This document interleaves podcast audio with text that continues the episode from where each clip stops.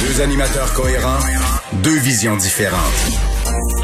Une seule émission, pas comme les autres. Mario Dumont et Vincent Dessureau. Cube, Cube Radio. Bonjour tout le monde, bienvenue à l'émission, bienvenue à Cube Radio. Euh, on va passer deux heures ensemble, on va vous...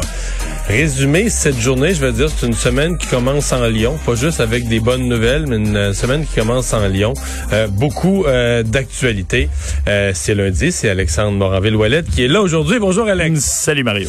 Et euh, on va notamment se parler durant l'émission d'une opération à Saint-Hubert quand même assez spectaculaire, du mystère en masse là. hein? Oui, absolument, là, parce que ça concerne le courrier contaminé qui aurait été envoyé à Donald Trump il y a quelques jours. Ça serait relié au secteur de Saint-Hubert, donc euh, pas loin Là, d'ici. t'as un passage aux douanes en Ontario, l'autre bord des chutes Niagara. T'as Oui. une lettre partie du- de, de, de quelque part de Montréal qui Une- a passé par le centre de tri de Ville-Saint-Laurent. Une femme interceptée aux douanes. Tout un mystère, on raconte ça. t'as- un condo sur la rue Vauclin, sur le boulevard Vauclin à Saint-Hubert qui est perquisitionné par des gens. Par la GRC, commandité par le FBI.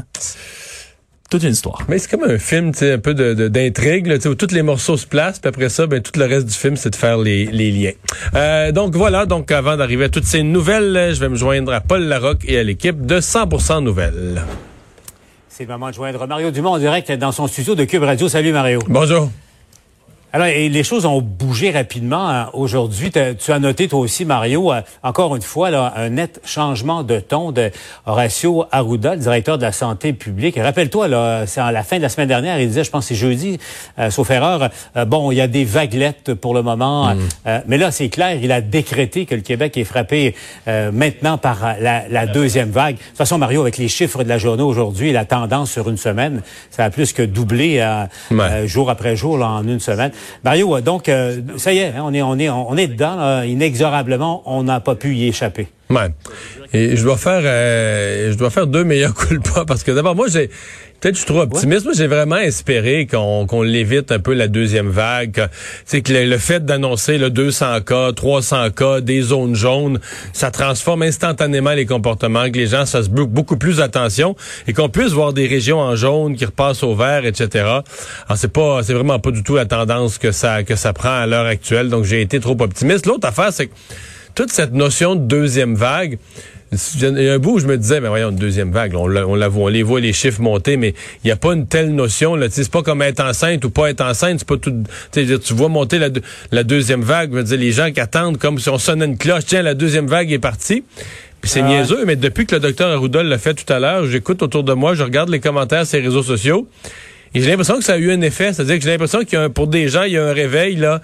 Le fait de le dire. L'humanité marche peut-être comme ça, à un moment donné, faut, faut nommer les, même si dans les faits, t'as, t'as 400 cas, t'as 500 cas, tu le vois que ça monte. On était dans le chemin d'une deuxième vague. Moi, personnellement, je considère que dans les hôpitaux, en termes d'hospitalisation liée à COVID, on n'est pas encore dans une deuxième vague, mais on la sent bien venir. Mais le fait que le docteur Arruda le dise, je pense que sur la, la psychologie de certaines personnes, ça va avoir un impact là, en termes de responsabilisation, de dire, ah ben, on est dans une, deuxième vague, il faut, euh, faut agir en conséquence. Ouais.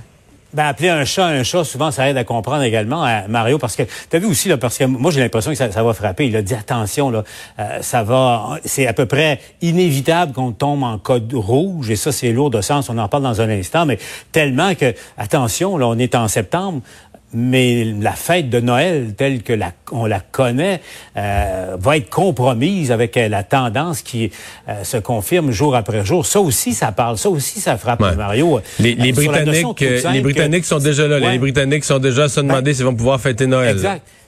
Mais tu sais, Mario, c'est- l'idée est, est assez simple parce qu'on on sent le gouvernement hésiter beaucoup en ce moment là euh, sur les mesures additionnelles à prendre. On est plutôt timide. Il y a, il y a un peu de, de tiraillement, hein, dit-on, à l'interne. Mais euh, ce que je, je disais au fond, c'est que euh, faire comprendre aux gens que si vous faites pas de- des, sac- des- des sacrifices de cette hauteur-là maintenant, ça va être terrible dans deux mois, dans trois mois. À, à Noël, oubliez ça, il y aura peut-être pas de rassemblement du tout. Ça aussi, euh, c'est le, retour à la réalité. Mais Paul, je voudrais pas être d'un soulier du gouvernement. J'ai regardé les réseaux sociaux ce matin, t'as les deux extrêmes, puis fort des deux côtés. Là, des gens qui disent euh, le gouvernement devrait être plus musclé. Si on, si on veut prendre le contrôle de la pandémie, ça prend des gestes plus fermes que ça, plus immédiats. Mais t'as toute l'autre tendance. L'Institut économique de Montréal, ce matin, qui accusait le gouvernement d'être irrationnel, d'hyper réagir, de, de réagir beaucoup trop à un nombre de cas qui est pas si grand que ça. Donc le gouvernement est soumis. Euh, les gens d'affaires, les gens qui ont peur de perdre leur commerce, eux, ils disent ben laissez-nous tranquilles, vous pouvez pas nous fermer. Alors, le gouvernement est soumis des deux côtés et il n'y a pas... Euh, tu sais, le printemps passé, c'était tough, mais c'était facile à la fois. Les gens étaient tellement frappés par une pandémie, quelque chose qu'on n'avait jamais vu, que le public était un peu pantois en attente d'un gouvernement qui fournisse des réponses. Et donc, quand le gouvernement donnait une trajectoire, on le suivait. Les gens avaient peur. donc là, les gens sont les gens se questionnent, ont vu des contradictions, se demandent, on veut-tu vraiment suivre les directives du gouvernement? Alors, on a une population, à mon avis, qui est beaucoup plus difficile à orienter.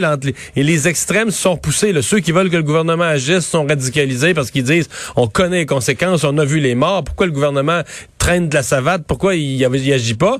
Puis de l'autre côté, ceux qui veulent pas voir le gouvernement agir, il y en a qui sont rendus à l'extrême de, nier la pandémie. Euh, donc, tu sais, toi, t'essayes de, de garder la plus grande cohésion sociale là-dedans comme gouvernement. T'es un gouvernement économique. Donc, c'est sûr qu'il y a plusieurs ministres économiques qui disent, faut pas tuer nos PME, faut pas tuer nos entreprises. En même temps, tu vois le nombre de cas augmenter à ce rythme-là. Alors, comment tu navigues, comment tu gardes l'équilibre là-dedans?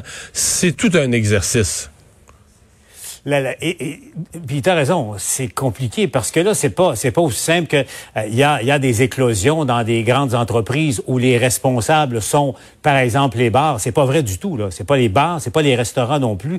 Le problème, c'est les rassemblements privés. Mais ça continue plus loin. Ça, ça soulève la question de la responsabilité individuelle de, de, de tout le monde. Euh, Mario, on va revenir sur la conférence de presse de ce matin. Moi, il y, y, a un bout qui m'a fait titillé pas mal. Euh, Mylène Drouin, qui est euh, la directrice de la santé publique à, Montréal, soulignait le fait parce que une des clés, c'est tenter de limiter, dès qu'une éclosion, de la limiter. Donc, faut que tu retraces les gens. Pas compliqué, là. Tu retraces, tu places en isolement et tu allez, allez vous faire tester. Mais encore faut-il leur parler. Revoyons ça ensemble. En fin de semaine, nous avons appelé plus de 512 personnes et seulement le tiers nous ont répondu. Durant la même journée, nos enquêteurs, on doit appeler deux fois, on doit faire deux tentatives. Euh, il y a même, là, on commence à introduire le texto, des fois le courriel quand on a le courriel, évidemment. Euh, le lendemain matin, s'il n'y a pas de réponse, le lendemain matin, on fait une dernière tentative et par la suite, il y a un coursier à vélo qui va porter ah une lettre en main propre euh, et qui demande aux gens de rappeler dans les 24 heures. Donc, imaginez la lenteur que ça prend pour réagir. Euh, un des points chauds, Mario, si tu veux, on va se rendre direct, en direct euh, du côté de Québec. Le Régis Labaume est en, est en point de presse. On le sait, euh, c'est le, code rouge là, qui, qui guette carrément le Grand Québec au train où vont les choses. Écoutons-le une seconde. L'économie. Parce que déjà, la suite de l'économie, à partir d'octobre, novembre, décembre, il va y avoir des conséquences de la première vague. Là, on s'en vient dans une deuxième vague. Ça va être il va y avoir des conséquences économiques. Quand il y a des conséquences économiques, ben, ça a des conséquences dans notre portefeuille. Je terminerai en disant, je vous en prie, là, écoutez pas les grands génies de ce monde qui disent que porter le masque, c'est pas important. Ceux qui disent que, bon, écoutez, il n'y a pas de problème. Le nombre de de contaminés augmente, mais ils ne meurent pas. Ben non, il en meurt juste quelques-uns, c'est pas grave. Ils sont juste extrêmement malades, c'est pas grave, mais non, ils vont mourir.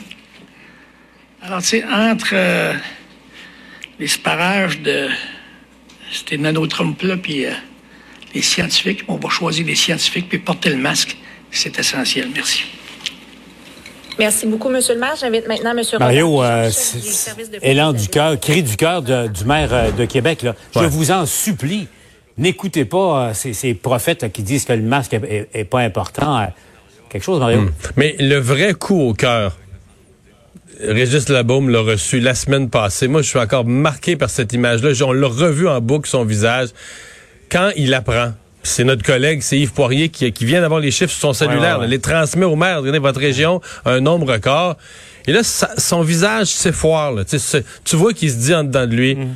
Ah, c'est sûr qu'on passe. T'sais, probablement que lui avait, avait l'information, on est jaune, mais on, on, avant de passer orange, on va voir les chiffres. Puis, et quand il a vu que là, il était un, un nombre le plus le nombre le plus élevé, il s'est dit bon, mais on s'en va vers le code orange, les conséquences, mm. l'économie de sa région. Et je pense que ça en disait long là, sur le fait que le maire, est, ça l'amuse pas parce que il y a toute cette thèse des gens qui trouvent pas ça important la COVID de prendre les mesures, qui pensent que ah les politiciens quasiment s'amusent avec ça pour donner non. Euh, Régis Labombe, comme euh, comme François Legault, c'est des gens raisonnables, c'est des gens avec un, tous des gens avec un volet très économique, qui qui eux-mêmes ont connu l'entreprise, ont connu la PME, veulent que ça marche l'économie. Ils l'arrêtent pas pour le fun l'économie et ils veulent que les gens soient disciplinés pour permettre le minimum de dommages à l'économie. C'est ça, ça, ça s'appelle en gestion, il y a un concept savant, le coût de renonciation. Si tu prends pas la, décision un peu difficile maintenant, ça va te coûter dix fois plus. C'est l'argumentaire qui, est soulevé en ce moment là au cours des, au cours des prochains mois. Mario, c'est vrai euh, à Québec, c'est vrai à Montréal également. On se parle de toi du centre-ville à chaque jour. Pierre-Olivier Zappa euh, est avec nous. Pierre-Olivier, euh, donc déjà le, le, centre-ville de Montréal qui est tellement mis à mal, qu'en fait qui est déserté en ce moment. S'il fallait qu'il y avait une deuxième vague, un autre confinement, qui, arrive un autre euh, confinement. Il y, a, il y a des milliers d'entreprises qui, qui luttent pour leur survie en ce moment. 18 000 PME au Québec. Et Paul, Mario, il y a déjà des restaurants qui ont mis euh, clé sous la porte aujourd'hui à la suite des nouvelles restrictions de la santé publique. Il y a énormément d'inquiétudes et ça s'explique par la perspective de revivre un printemps 2.0. Mais attention, sans les faramineux programmes gouvernementaux qui ont permis à, à plusieurs entreprises de demeurer en vie artificiellement. Parce qu'oublier une deuxième subvention salariale, oublier une deuxième prestation canadienne d'urgence, la vérité, c'est que les gouvernements n'auront pas ces centaines de milliards de dollars à réinjecter dans l'économie pour euh, euh, maintenir les choses pendant cette deuxième vague. Euh, ce qui fait que je me suis rendu au centre-ville. J'ai rencontré surtout des restaurateurs qui, eux, sont extrêmement inquiets. Vous allez les entendre.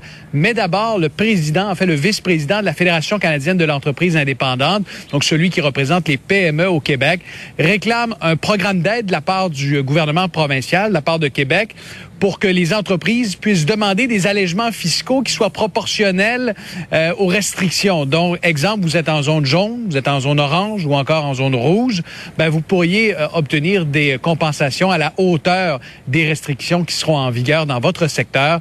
Je vais laisse entendre ces réactions.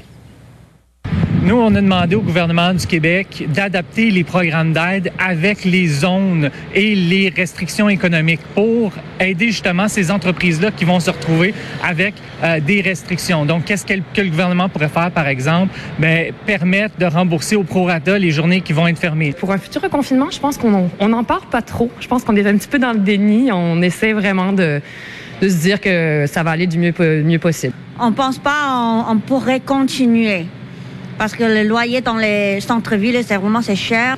On était 11 employés, on est maintenant 3 employés. C'est dur pour tout le monde. Ça fait 7 ans qu'on est là. C'est la plus dure année qu'on a vécue. Mais Mario, ce qui est fascinant, euh, et j'aimerais t'entendre là-dessus, c'est bon, des témoignages éloquents, les pertes d'emploi. Euh, imagine si la situation s'aggravait. La situation euh, sanitaire au niveau de la santé des gens malades et des témoignages. On en voit chaque jour des, gens qui se remettent, ceux qui en meurent pas, qui s'en remettent très très difficilement lorsqu'ils ont été très, sévèrement atteints. Malgré ça, Mario, il y a bien des gens qui ne croient pas encore à, à l'urgence de la situation. Question toute simple. Tu fais quoi? Ouais. Ben, euh, le, gouvernement, lui, a pas le choix d'agir avec les, meilleures données. Là. La question est pas est, pas ça. Le gouvernement va devoir, puis, même si on dit du côté du gouvernement puis du premier ministre, puis euh, on, on veut pas revivre le confinement, c'est la dernière affaire qu'on veut revivre. Le ministre Fitzgibbon a dit euh, le confinement serait une catastrophe parce que c'est un désastre pour l'économie, etc. Il vient un point là où t'as pas le choix là. Tu sais, euh, quand, a, quand, la maladie circule trop, quand ça entre euh, massivement dans les soins intensifs, il y a un point où, bon, là, on peut dire on le fera pas pour toutes les régions, on va le faire dans des régions ciblées, mais mettons le, nombre de cas, là, à Montréal, à Québec, euh, s'il continue à évoluer à Montérégie, à Chaudière-Appalaches, si le nombre de cas continue à évoluer, présentement, le nombre de cas double à peu près à chaque semaine. Alors, faites un autre trois, quatre semaines à ce rythme-là, ça devient ingérable. C'est-à-dire que c'est plus, tu peux plus, les commerces, les entreprises, tu peux plus fonctionner. Il y a des cas partout. Les gens se retrouvent en isolement. Tu vas te retrouver dans, en zone rouge, mais en zone rouge avec une espèce de, de condamnation à te remettre, même si tu t'ostines à dire il faut pas, tu te retrouves dans une condamnation à te mettre en confinement. Puis là, même les plus têtus, même ceux qui disent que c'est pas grave, ils, diront plus rien quand les soins intensifs euh, vont, être pleins. Ça arrive, là, on l'espère pas. Mais donc c'est vraiment, c'est vraiment là qu'il faut mettre le frein parce que au rythme où on va, dire, on risque de se retrouver, on risque de se retrouver avec, en fait, toutes les phrases qu'on dit, on veut pas arriver là, on veut pas arriver là. au rythme où on va, ben, on va arriver là. Merci Mario. Au revoir.